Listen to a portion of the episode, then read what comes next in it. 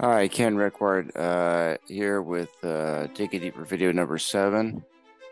Uh, before I uh, start that, I have an announcement uh, for um, various reasons. Uh, we're going to have to either delete or move um, content on YouTube and on our website to a new YouTube channel and a new website but some of this content is going to go away permanently.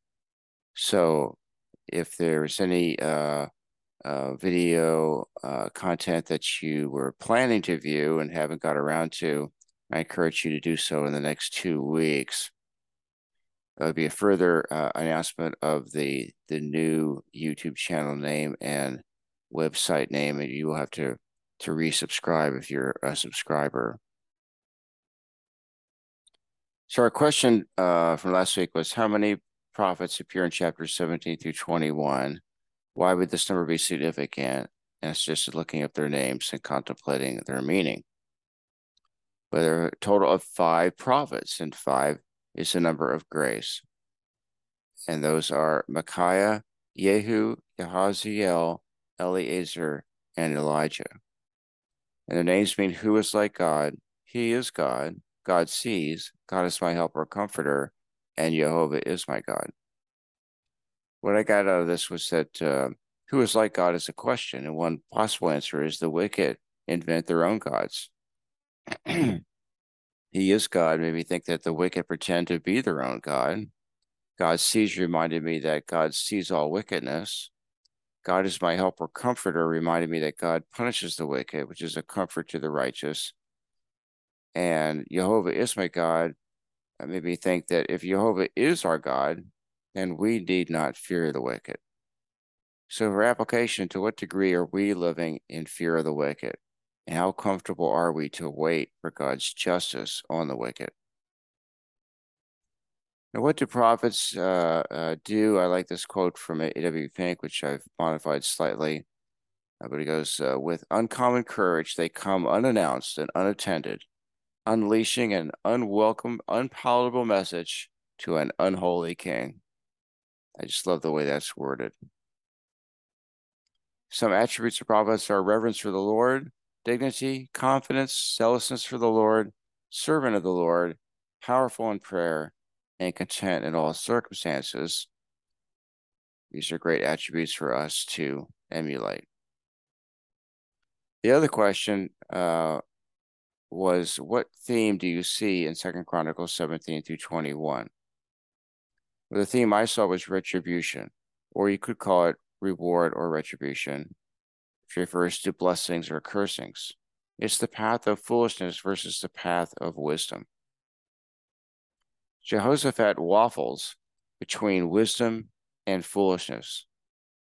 In chapter 17, he wisely aligns with the Lord, in chapter 18, he foolishly aligns with and relies on the wicked Ahab. In chapter 19, he wisely returns to reliance on the Lord.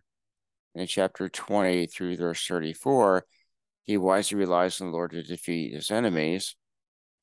But then at the end, he foolishly relies on the wicked grandson of Ahab and foolishly entrusts his kingdom to Jehoram. Wisdom leads to rewards, foolishness leads to retribution. About retribution, A.W. Pink said, There is something more dreadful than physical calamity and suffering, namely moral delinquency and spiritual apostasy. Uh, in a prior video called Prophets and Prophecy, uh, which is one of the ones that will be going away in the coming weeks. Uh, if you haven't seen it, uh, in that uh, I summarized blessings and cursing, so I thought I would just reiterate them briefly here. Um, rewards or blessings are uh, recorded um, in Leviticus 26 and Deuteronomy 28, and here they're characterized into 10 groups. You can pause the, the recording here to uh, examine these. But there are 27 categories of curses uh, uh, far more extensive, uh, and you can uh, pause and, and, and review these on your own. But God also, in response to repentance, brings restoration of rewards.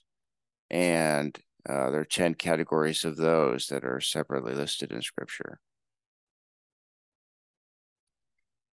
So the foolishness of chapter 18 could be characterized as a dangerous alliance with a wicked king, a dangerous dalliance with false prophets failing to heed the one true prophet, and a dangerous reliance on the hedge betting strategy of a wicked king. We can think of uh, this uh, dalliance with uh, evil. Uh, it's like uh, placing yourself at the top of a muddy hill. Any step in any direction could lead to a mudslide. But the Lord has mercy on Jehoshaphat, and if we repent, he has mercy on us as we wallow in our mud pit. For the Lord is not solely focused on retribution, but seeks repentance and restoration. First John 1 9 says, If we confess our sins, he is faithful and just to forgive our sins and to cleanse us from all unrighteousness. This is often referred to as the Christian bar of soap. Jehoshaphat returns his, his people back to the Lord in chapter 19 and wisely returns to the Lord to deal with enemies in chapter 20. Jehoshaphat had said in Second Chronicles 29 in his prayer, If calamity comes upon us, whether the sword of judgment or plague or famine, we will stand in your presence before this temple that bears your name and will cry out to you in our distress, and you will hear us and save us.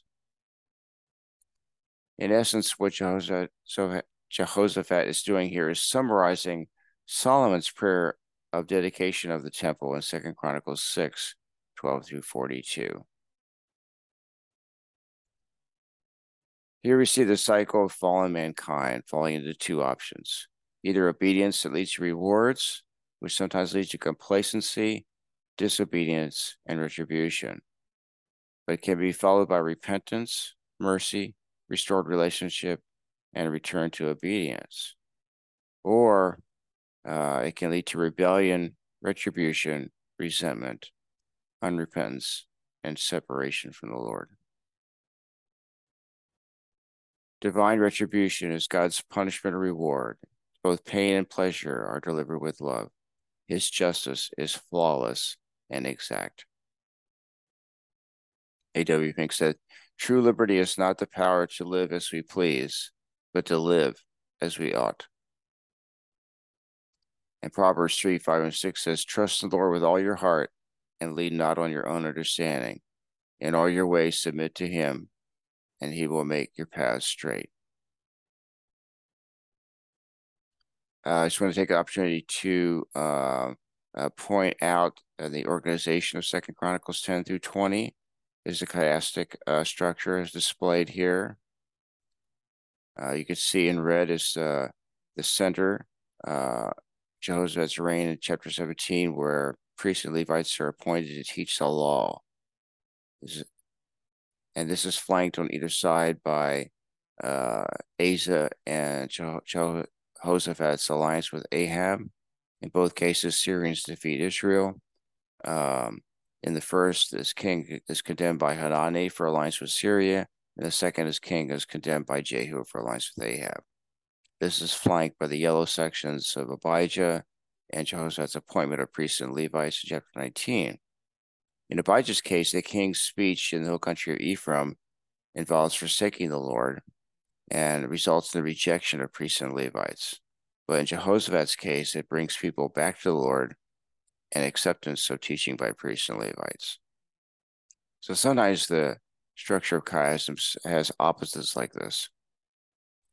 and then at the beginning we have Rehoboam, and at the end Jehoshaphat's uh, uh, conflict with the three nations.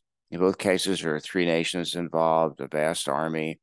In the first, it's an invasion from Egypt. In the second, it's an invasion from Edom. Uh, Judeans assemble in Jerusalem in both cases. Both involve a prophet. First, Shemaiah, who says the Lord will abandon you, and and in the end, Jehaziel, who says, The Lord will be with you. In the first, the invaders defeat Judah and take great spoils from the temple. in the second, the invaders are defeated by God and great spoils are taken back to the temple. Uh, for a more detailed examination uh, of the particulars of these chapters, uh, please see our latest blog post, Jehoshaphat the Waffler, at acbsf.org. And now a challenge question for week eight. Why did Elijah have to cross the Jordan to be taken up? Why is crossing the, Jordan significant in the Bible? Elijah has clear connections in the Bible to Moses in the past and John the Baptist in the future. If Elijah is a type of Moses and John, then who would Elisha be a type of? Let's go to the Lord in prayer. Dear Lord, we thank you for your word. Thank you for uh, your guidance through the Holy Spirit.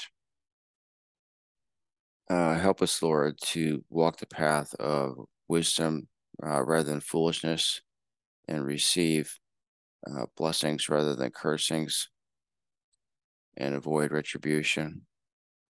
Help us remember First John 1 9. In all our ways, uh, uh, guide us this week, Lord. In Jesus' name, amen. Thanks uh, for uh, for watching. Uh, please share um, uh,